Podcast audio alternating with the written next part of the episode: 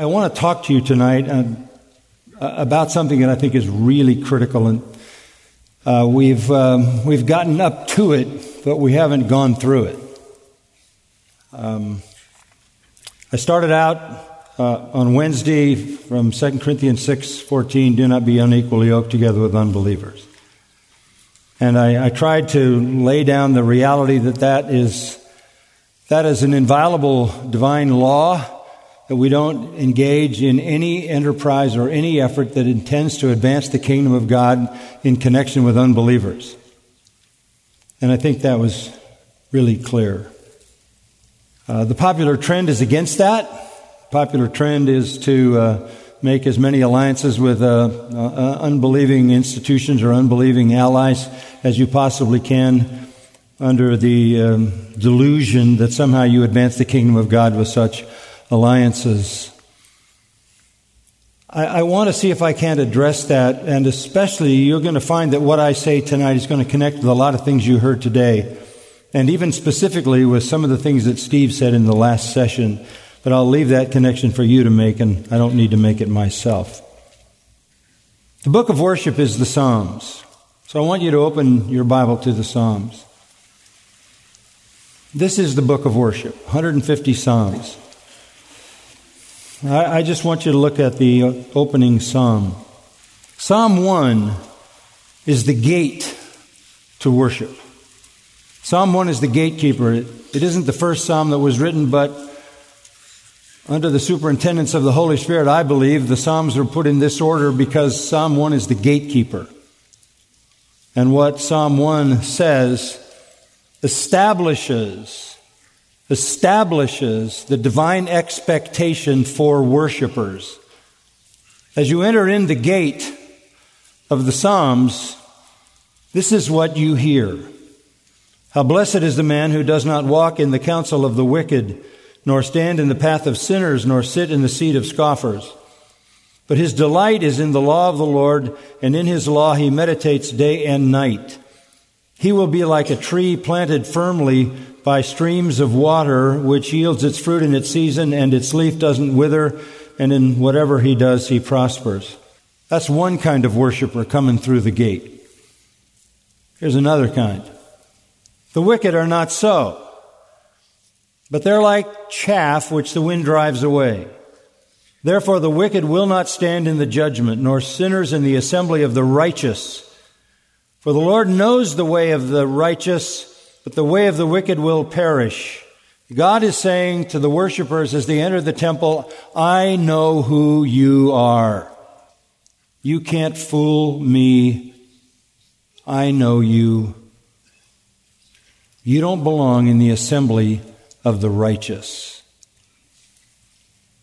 because you're going to perish. You're among the perishing. This is the gate to worship.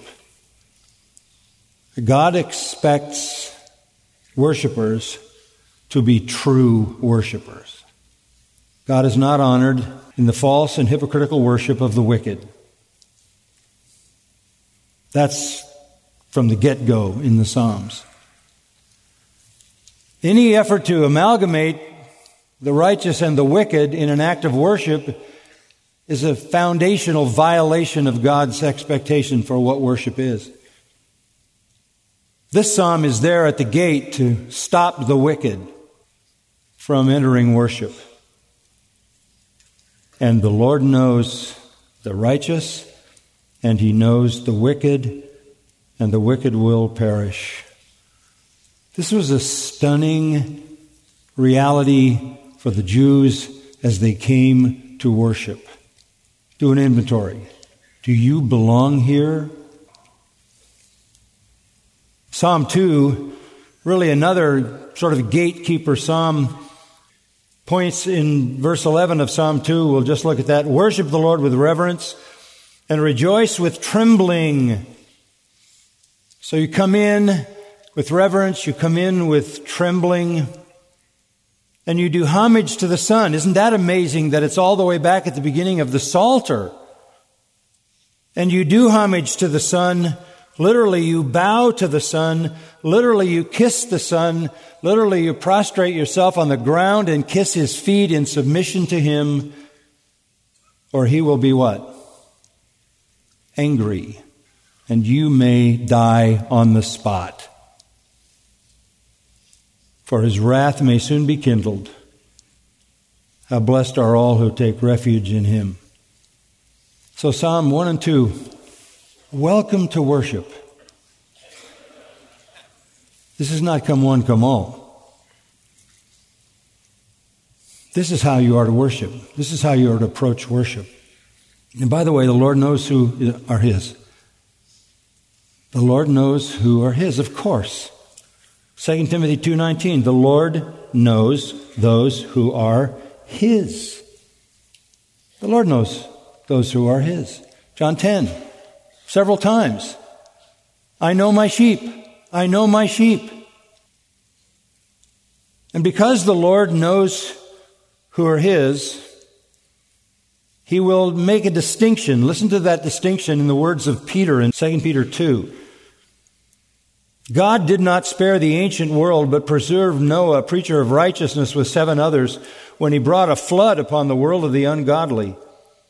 And if he condemned the cities of Sodom and Gomorrah by destruction to destruction by reducing them to ashes, having made them an example to those who would live ungodly lives thereafter, and if he rescued righteous Lot, oppressed by the sensual conduct of unprincipled men, for by what he saw and heard, that righteous man, while living among them, felt his righteous soul tormented day after day by their lawless deeds, then, and this is the point, the Lord knows how to rescue the godly from temptation or trial and to keep the unrighteous under punishment for the day of judgment. God sorts everybody out. God knows who the true worshipers are. Maybe there was a recollection of Psalm 1 in the mind of our Lord in the Sermon on the Mount. Turn to Matthew 7. And verse 13.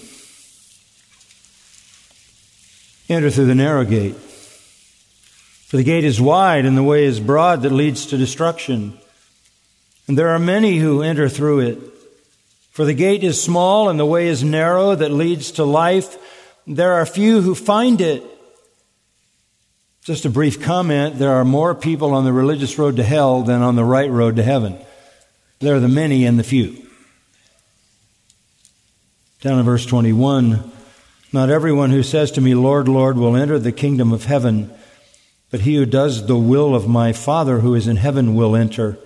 Many will say to me on that day, Lord, Lord, did we not prophesy in your name and in your name cast out demons and in your name perform many miracles?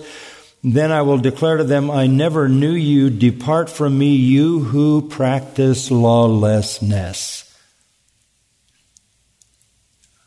God didn't want the lawless and unrighteous in his temple. He doesn't want them in his heaven. They don't belong in worship. I wonder in this particular form of evangelical today if we aren't producing some Broadgate Baptist churches, the first Broadgate Baptist church of whoever, wherever, maybe even some Broadgate Bible churches. We've been talking about the gospel. We all understand that. And you heard a classic message from Steve on preaching the word. And in that message, he came down to verse 5. And I'm going to pick up the baton at verse 5 on do the work of an evangelist. Do the work of an evangelist. I think that means evangelize your church. And if you go back to Psalm 1, you know, God was saying that the crowd that came in to worship him in the temple Side by side stood the righteous and the wicked. And it was the same in Judaism of the time of our Lord. There were those uh, on the way to perdition and those on the way to glory. They were all there gathered in the temple. And you'll notice, as Steve commented on 2 Timothy 4, do the work of an evangelist is the only way that you can complete your ministry. How many pastors are trying to make their congregation feel good when they ought to be feeling terrified? That term, fulfill your ministry, in 2 Timothy 4 5, is a compound verb that means to fully accomplish. Romans 4:21 uses it and it says Abraham was fully assured that what God had promised he was able to perform. Colossians 4:12 uses the same verb to mean fully assured in all the will of God. And Paul even uses it again in 2 Timothy 4:17 where he says and this is the summation of his whole ministry. The Lord stood, stood with me and strengthened me that through me the proclamation might be fully accomplished and that all the Gentiles might hear. It's a compound word that means to fully accomplish your ministry. And you have not fully accomplished your ministry if you have not at the beginning, at the door, said, the righteous and the wicked do not belong together here worshiping. This is not, of course, to keep them out, but to bring them in through the gospel. I think every time we come to the Lord's table, we need to remember 2 Corinthians 13 5. Examine yourselves whether you're in the faith. Paul says in 2 Corinthians 11, I, I want to present you as a chaste virgin to Christ, and I'm afraid you're going to be led astray. You're going to be deceived like Eve was deceived. This is part of the reason that I think he says be sober. And you, you pointed that out so strongly. Part of the soberness of pastoral ministry is you just don't take people at face value.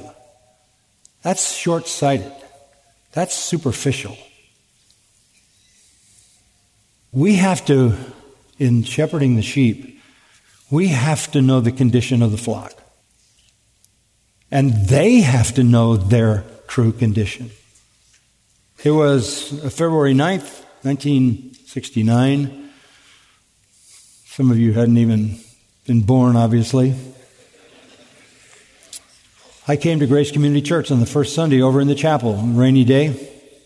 Stood up and preached my first sermon at this church to a chapel full of happy, expectant people. And I preached on Matthew 7 13 to 23. And I came out with blazing reality, letting people know that they may think they're saved, but they may well not be. Why would I do that? Because I grew up in the church. I grew up as a pastor's kid. I saw it. I saw the saints and the ain'ts side by side. And if, and I was close enough because I was seeing the whole thing through my father's eyes to know that maybe, surely, far more people than we ever thought were lost in the church.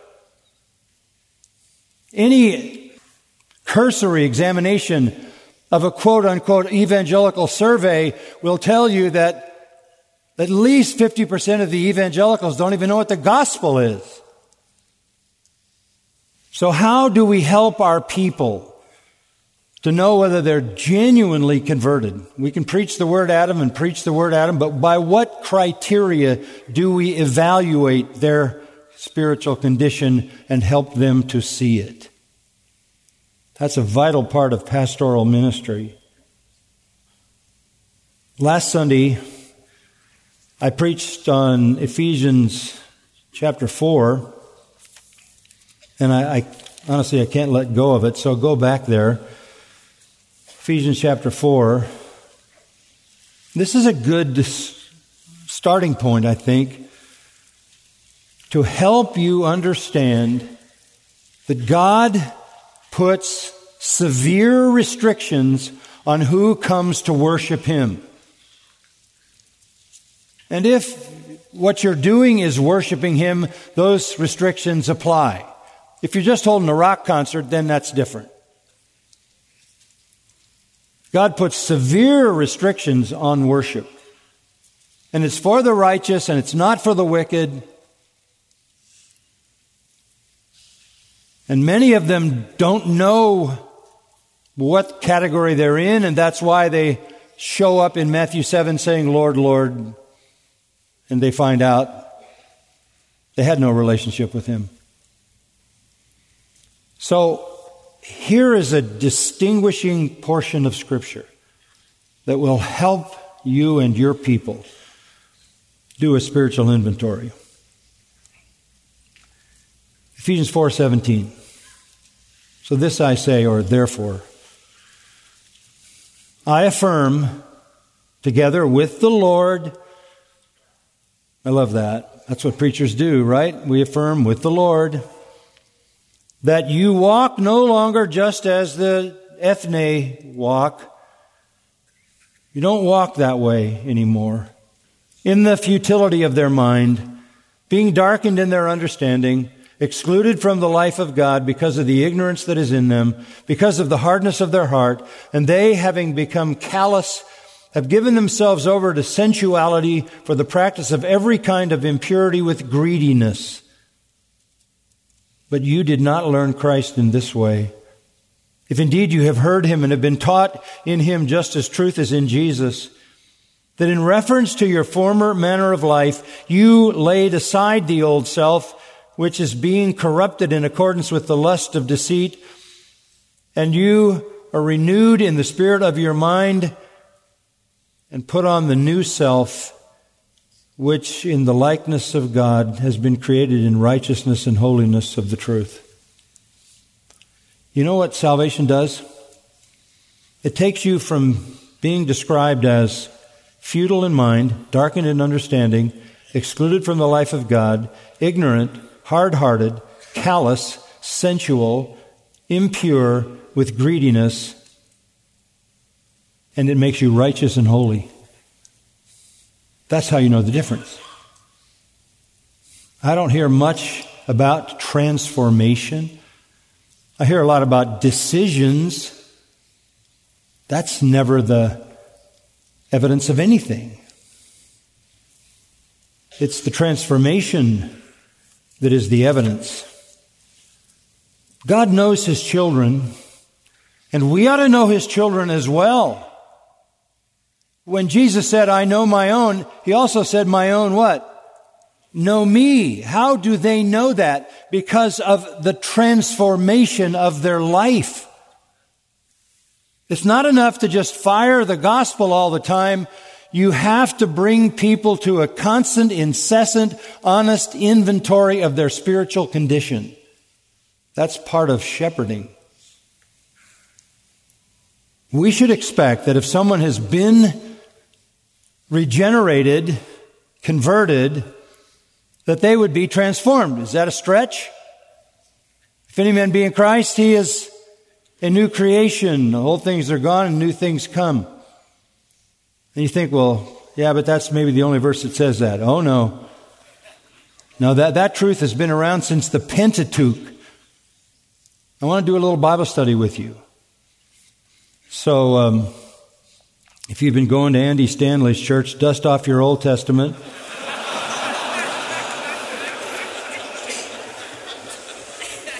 and go back to the thir- 30th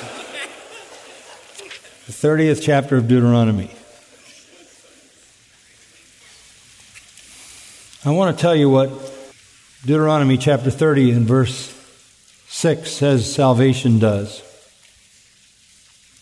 Moreover, the Lord your God will circumcise your heart.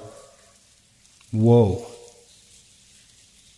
He'll circumcise your heart and the heart of your descendants to love the Lord your God with all your heart and with all your soul so that you may live. Now, wait a minute, that's the great commandment. Love the Lord your God with all your heart, soul, mind, and strength. You mean God will enable us to do that? It's just what it said. This is what salvation is. It's when God circumcises your heart, does surgery on your heart, cuts off the diseased part, so that the result is you love the Lord your God with all your heart and with all your soul. How can you tell when somebody's been transformed? They love the Lord with all their heart and all their soul as much as we can in our fallen limitations. If we have been born again, we love the Lord with all our soul and all our heart. That's, that's what He does. It's not because we drum it up something else we do. Verse 8 When the Lord does that, circumcising the heart, you shall again do what? Obey the Lord and observe all his commandments, which I command you today. So, how can you tell when someone is really a believer? They love the Lord with all their being and they obey. Isn't that what Jesus said? If you love me, what? Keep my commandments. When the prophets revealed the nature of new covenant salvation, they declared the same thing. Listen to Jeremiah 11:4. Listen to my voice and do according to all which I command you, so shall you be my people and I will be your God. We're, we're talking about Jeremiah and the definition there of belonging to God was that you do what He commands. Again, obedience. Jeremiah 24 7. I love this. This is another prophetic Old Testament description of salvation. I will give them a heart to know me, for I am the Lord, and they shall be my people and I will be their God. I love this. For they will return to me with their whole heart. If somebody's saved, the Lord gets their whole heart. That's what he says. This is new covenant salvation. Let's look at those blessed new covenant passages. Jeremiah 31, I know you're familiar with it. 33 and 34. This is what God does when He saves, because this is what He's going to do when He saves Israel. This is the covenant which I'll make with the house of Israel after those days, declares the Lord. I will put my law within them, and on their heart I will write it, and I will be their God, and they shall be my people. If I'm their God and they're my people, my law is on their heart. And they will not teach again, each man his neighbor and each man his brother, saying, Know the Lord, for they will all know me. From the least of them to the greatest of them, declares the Lord, for I will forgive their iniquity and their sin I will remember no more. When God forgives and God forgets sin, at the same time, He gives a new heart and he writes the law in that new heart. And it is the law of the new man. This is repeated again in the 32nd chapter of Jeremiah, verse 38 They shall be my people, and I will be their God. And I'll give them one heart and one way that they may fear me always for their own good and for the good of their children after them. I will make an everlasting covenant with them that I will not turn away from them to do them good, and I will put the fear of me in their hearts so that they will not turn away from me. There's the doctrine of eternal security in Jeremiah. God totally transforms the inner person. New heart, new affections, new law, new love. Ezekiel also, in the 11th chapter, not as well known, 11th chapter of Ezekiel, verse 19, The Lord talks about removing all detestable things and abominations. And then in verse 19, again, he describes salvation. Uh, I will give them one heart. I'll put a new spirit in, a new law, a new heart, a new spirit. And I will take the heart of stone out of their flesh and give them a heart of flesh that they may walk in my statutes and keep my ordinances and do them. They will be my people and I shall be their God. What defines the reality of that relationship is loving God, loving the law of God, fearing God, worshiping God, and walking in joyful obedience. I just don't think that has been communicated to people in this evangelical movement. It's like if you prayed a prayer sometime or you had an emotional experience or you felt a buzz when somebody talked about Jesus and the cross. That's all it takes. That's not a transformation. In Ezekiel 36, 26, well, 25, I will sprinkle clean water on you, and you will be clean. I'll cleanse you from all your filthiness and from all your idols. So, this is amazing. Salvation is not just forensic. It is that, but it's not just that. It's an actual cleansing. Paul says we're washed by the water of the word, right? I'll clean you up. I'll, I'll get rid of your filthiness and your idols. And then verse 26, the same thing. I will give you a new heart and put a new spirit within you. And I will remove the heart of stone from your flesh and give you a heart of flesh. I will put my spirit within you and cause you to walk in my statutes and you will be careful to observe my ordinances. That's salvation. Um, unless you're a dumb dispensationalist and you want to stick that somewhere it doesn't belong. That's salvation. Salvation is transformation. Now, let's go back to Ephesians. So, what do we expect salvation to look like? Well, let's look at chapter 2. And you were dead in your trespasses and sins, in which you formerly walked according to the course of this world, according to the prince of the power of the air, the spirit that now works in the sons of disobedience. You were in serious condition. You were dead. That, that's as low as you can go. There's nothing below dead. So the metaphor to describe your condition is the lowest possible concept.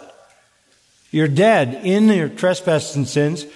Your walking, your conduct is according to the course of this world, according to the prince of the power of the air, Satan, the spirit working the sons of disobedience. You are essentially, according to verse 3, living in the lusts of the flesh, indulging the desires of the flesh and of the mind, and are by nature children of wrath, even as the rest. You're like everybody.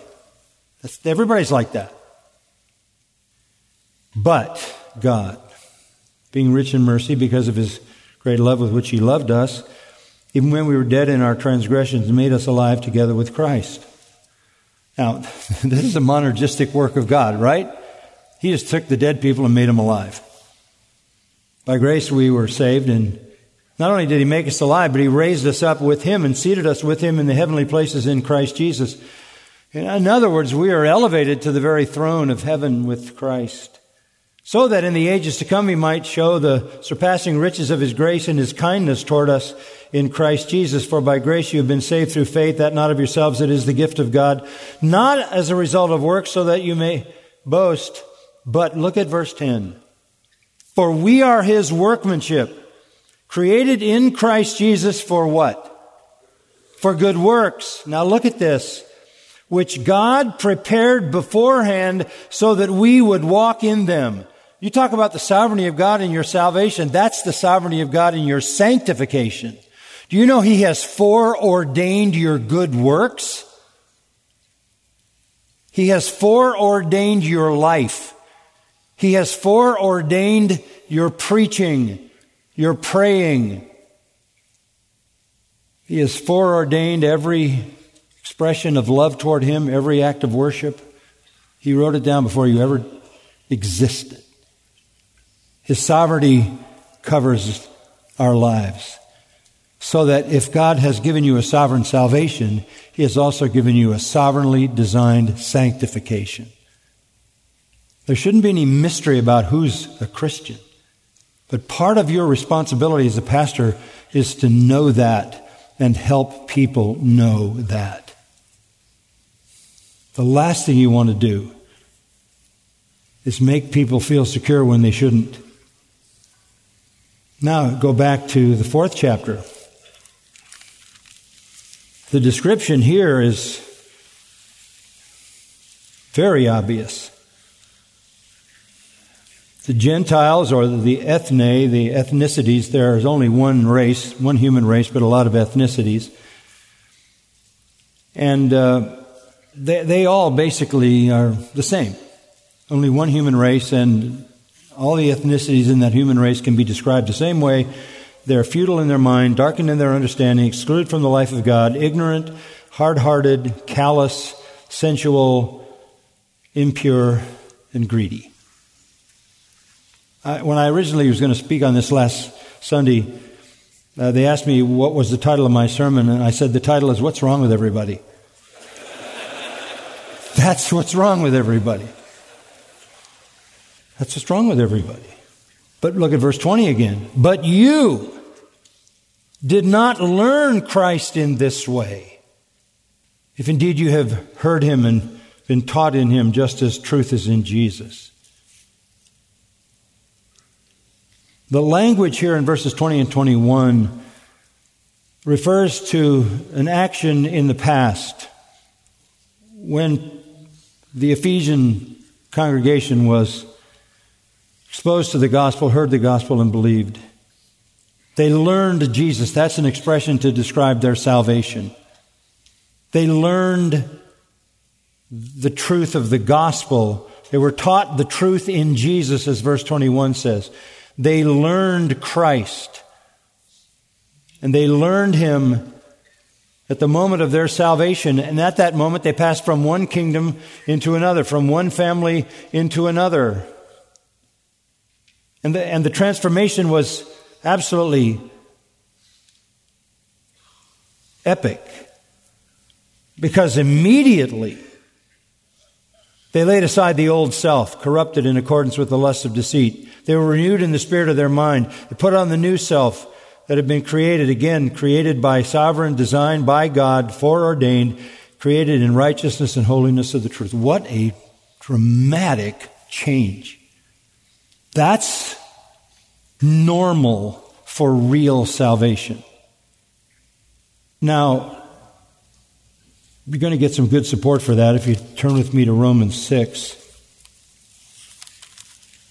Romans 6.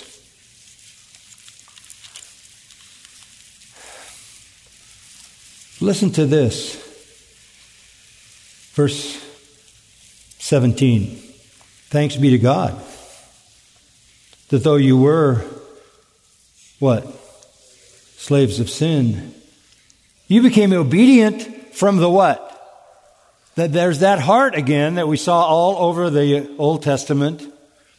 You became obedient from the heart to that form of doctrine to which you were committed. And having been freed from sin, you became slaves of righteousness.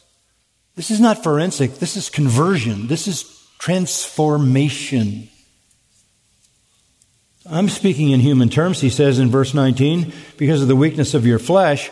For just as you presented your members as slaves to impurity and to lawlessness, resulting in further lawlessness, so now present your members as slaves to righteousness, resulting in sanctification. For when you were slaves of sin, you were free in regard to righteousness. Therefore, what benefit were you then deriving from the things of which you are now ashamed? For the outcome of those things is death. But now having been freed from sin and enslaved to God, you derive your benefit resulting in sanctification and the outcome eternal life. Wow. What a dramatic transformation. 1 John 5:20 we know that the Son of God has come and has given us understanding.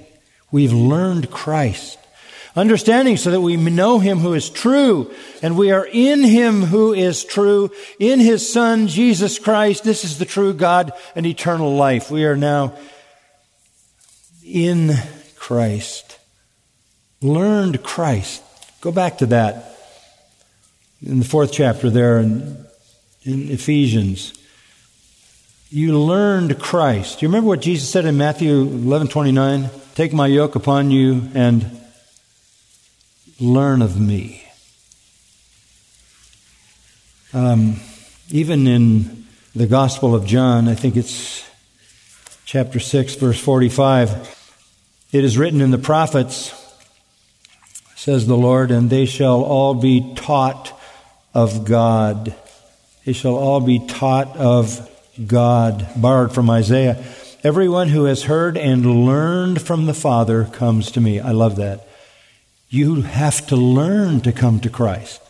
What do you mean learn? You have to hear truth. It has to be taught to you. Faith comes by hearing the word concerning Christ. Romans 10 17.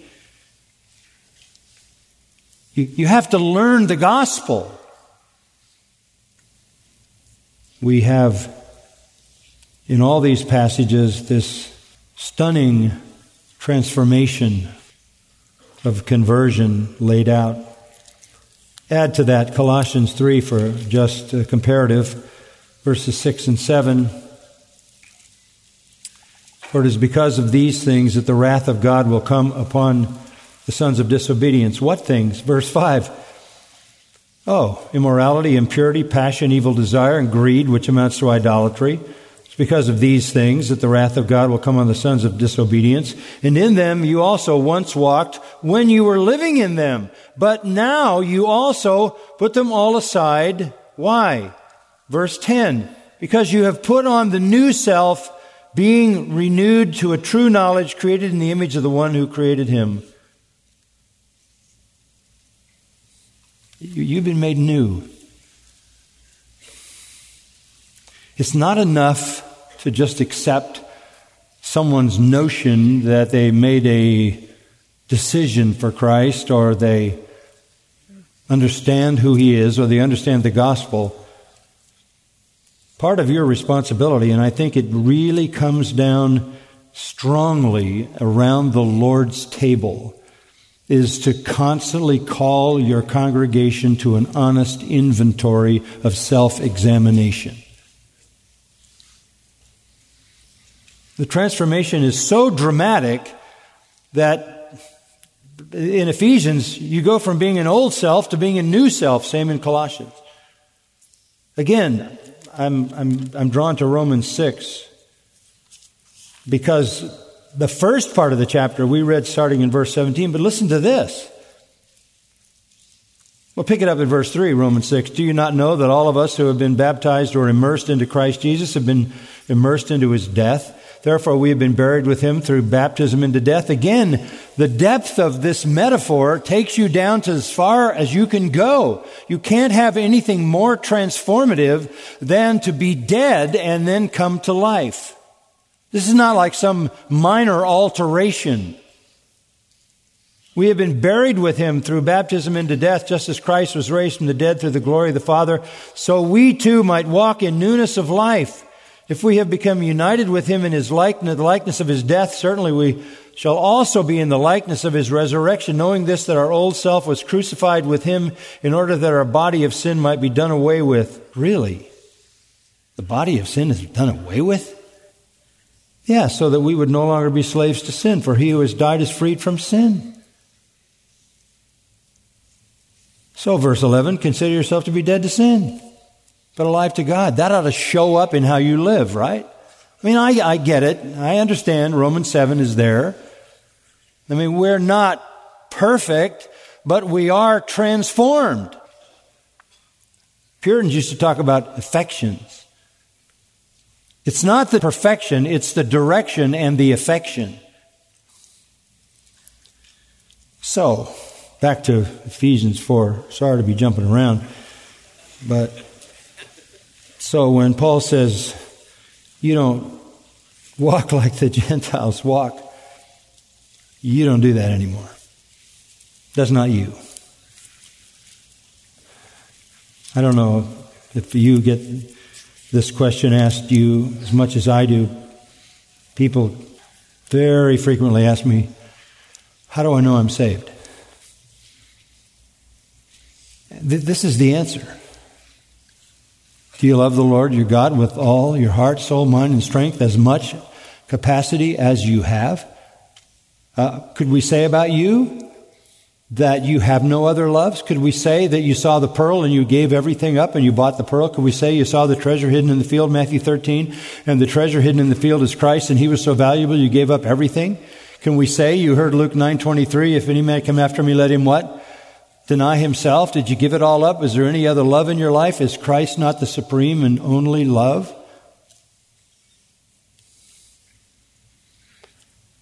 You can love the Lord with all your faculties because that's what He does to you. We saw that. That's a new covenant salvation promise. So you look at what you used to be, it's, uh, it's pretty serious.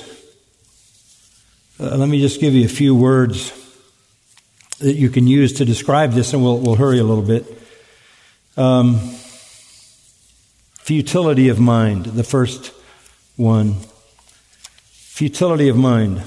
What, what, what is that? Well, let's just call it selfish. Selfish. In other words, you, you literally in your own mind spin out your own worldview. Oh, by the way, mind, understanding, learned mind, all through this portion. It's all about how you think.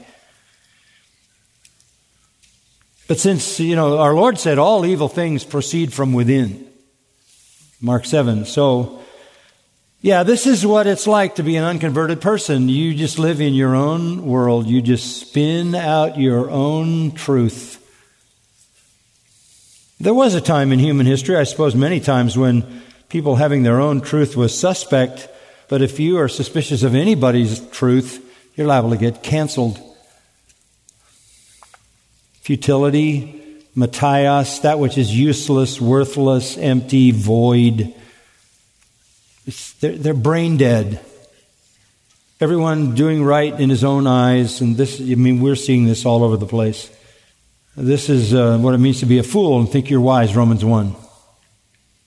So they're, they're marked by being selfish. Secondly, by being senseless, verse 18, darkened in their understanding. Lost in the foolish emptiness of their own mind, they become senseless.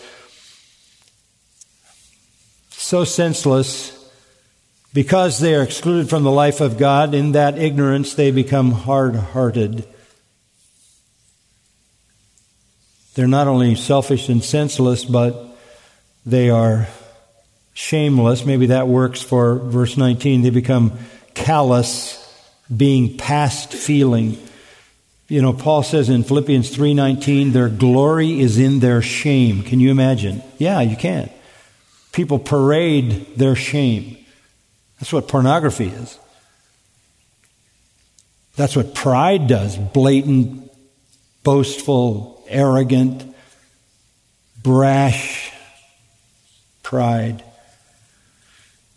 Unconverted people are selfish, they are senseless, they are shameless.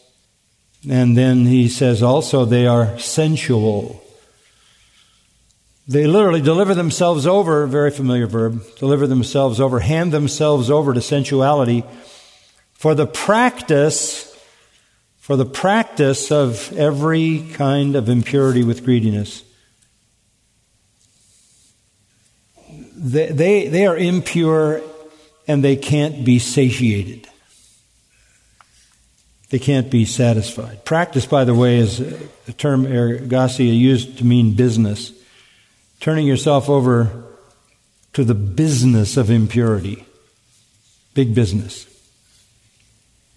Pleonexia, insatiable, craving, uncontrolled appetite. That's a picture of the people who haven't learned Christ. That's a picture of those who are described in 1 John 3 as the children of the devil. But it's not true of us. We have been transformed. We learned Christ. Verse 22, in reference to your former manner of life, it's gone. The implication here is that these things have happened. And you are being renewed in the spirit of your mind. You've literally been renewed. You have a new mind. You have the mind of Christ. You put on the new self in the likeness of God, or literally, which in God has been created in righteousness and holiness of the truth, and that's godlike. So what marks you is righteousness, holiness, and truth. This is a very, very high standard, isn't it? But it just happens to be the right one. So, you want to worship? You better stop at the door and do a heart examination before you come in. When you enter the presence of the Lord to worship, He knows the truth about you. And I think as a pastor and a shepherd, you need to know the truth about your people, and they need to know the truth about them. And that is part of what we heard earlier of doing the work of an evangelist. And it doesn't mean necessarily that you always preach the gospel. What it does mean is you always describe the fruit of true salvation. Maybe I'll close, maybe I won't, but maybe I will. Malachi 3. Oh, I will. You guys have heard plenty of preaching. Malachi 3. Malachi's bringing down judgment. And verse, well, we can pick it up at verse 16. Lord is going to judge the people who do wickedness. Verse 16 Then those who feared the Lord spoke to one another. The conversation probably went like this I hope he can tell us apart. I mean, there's a lot of judgment flying around. I hope he can tell us apart. So they spoke to each other, and the Lord was eavesdropping, and he heard it.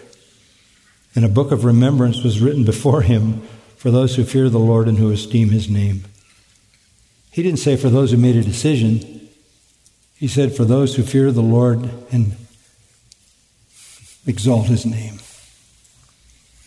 They will be mine. Verse 17, beautiful verse. Says the Lord of hosts, on the day that I prepare my jewels, literally, my jewels, I think the authorized says, they will be mine, and I will spare them as a man spares his own son who serves him, because that's who they are and that's what they do. So you will again distinguish between the righteous and the wicked, between the one who serves God and the one who doesn't serve Him. And this is the word of the prophet to the people. You better help people sort out which group they are in.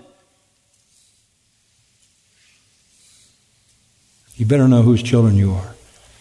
I think that's huge part of pastoral responsibility.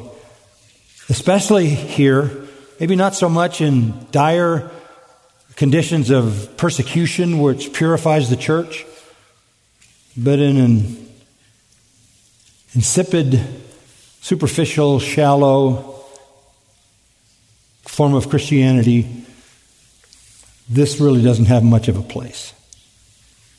If you do the work of God and you do the work of an evangelist, your people are going to know whether they are the devil's children or the children of God. And you're not going to make the crowd feel comfortable as the children of the devil and the children of God stand side by side and sing the same hymns. Very important part of shepherding. Say, does that make your ministry, ministry harsh? Well, I'll tell you what it does. It makes people who've been in church a long time get saved. That's what it does. Every Sunday night we have this baptistry behind me. Sunday night after Sunday night after Sunday night, we hear the same testimony. I grew up in the church. I, I, always thought I was a Christian. I thought I believed. I thought I knew the Lord. I found out when I was tested by the Scripture, I didn't love Him. I didn't love His Word. I didn't have a new heart. I didn't have a clean heart. The filthiness wasn't cleaned out, and I knew I wasn't a believer. Can you give a greater gift? You can't be content with somebody saying, Lord, Lord, and hearing, Depart from me, I don't know you. You don't want that blood on your hands. So, doing the work of an evangelist is more than just giving them the gospel all the time. It's confronting them with the realities of what the gospel does and is it a reality in their lives. Do that, and they will thank you forever. Let's pray. You called us, Lord, to such a such a high and holy calling. It's so overwhelming, such a massive responsibility. We're so inadequate, we're so incapable. We need you. We need your power. We need your strength. We need your wisdom. We need your compassion. We need your love. We need to take seriously, sober mindedly, the calling to which we've been called. Help us to remember judgment has to begin at the household of God. We have to evangelize the people sitting in the seats of the church, particularly in a day like today. Help us to be faithful to give them the gospel, but then to know the sheep well enough to see which lives don't give any evidence of transformation. Help us to find those people and lovingly confront them with the truth. What a privilege for us as pastors to be instruments by which you save your own, even inside the church. What a joy. Thank you for that calling. We're unworthy but grateful. Bless these men, Lord. Use them. Send them from this place with a greater sense of their duty, but a greater understanding of it. And may they do what they do with full joy, knowing you triumph in the end and they triumph with you. Thank you for that promise in Christ's name. And everyone said, Amen. Amen. You've been listening to John MacArthur, Bible teacher with Grace to You.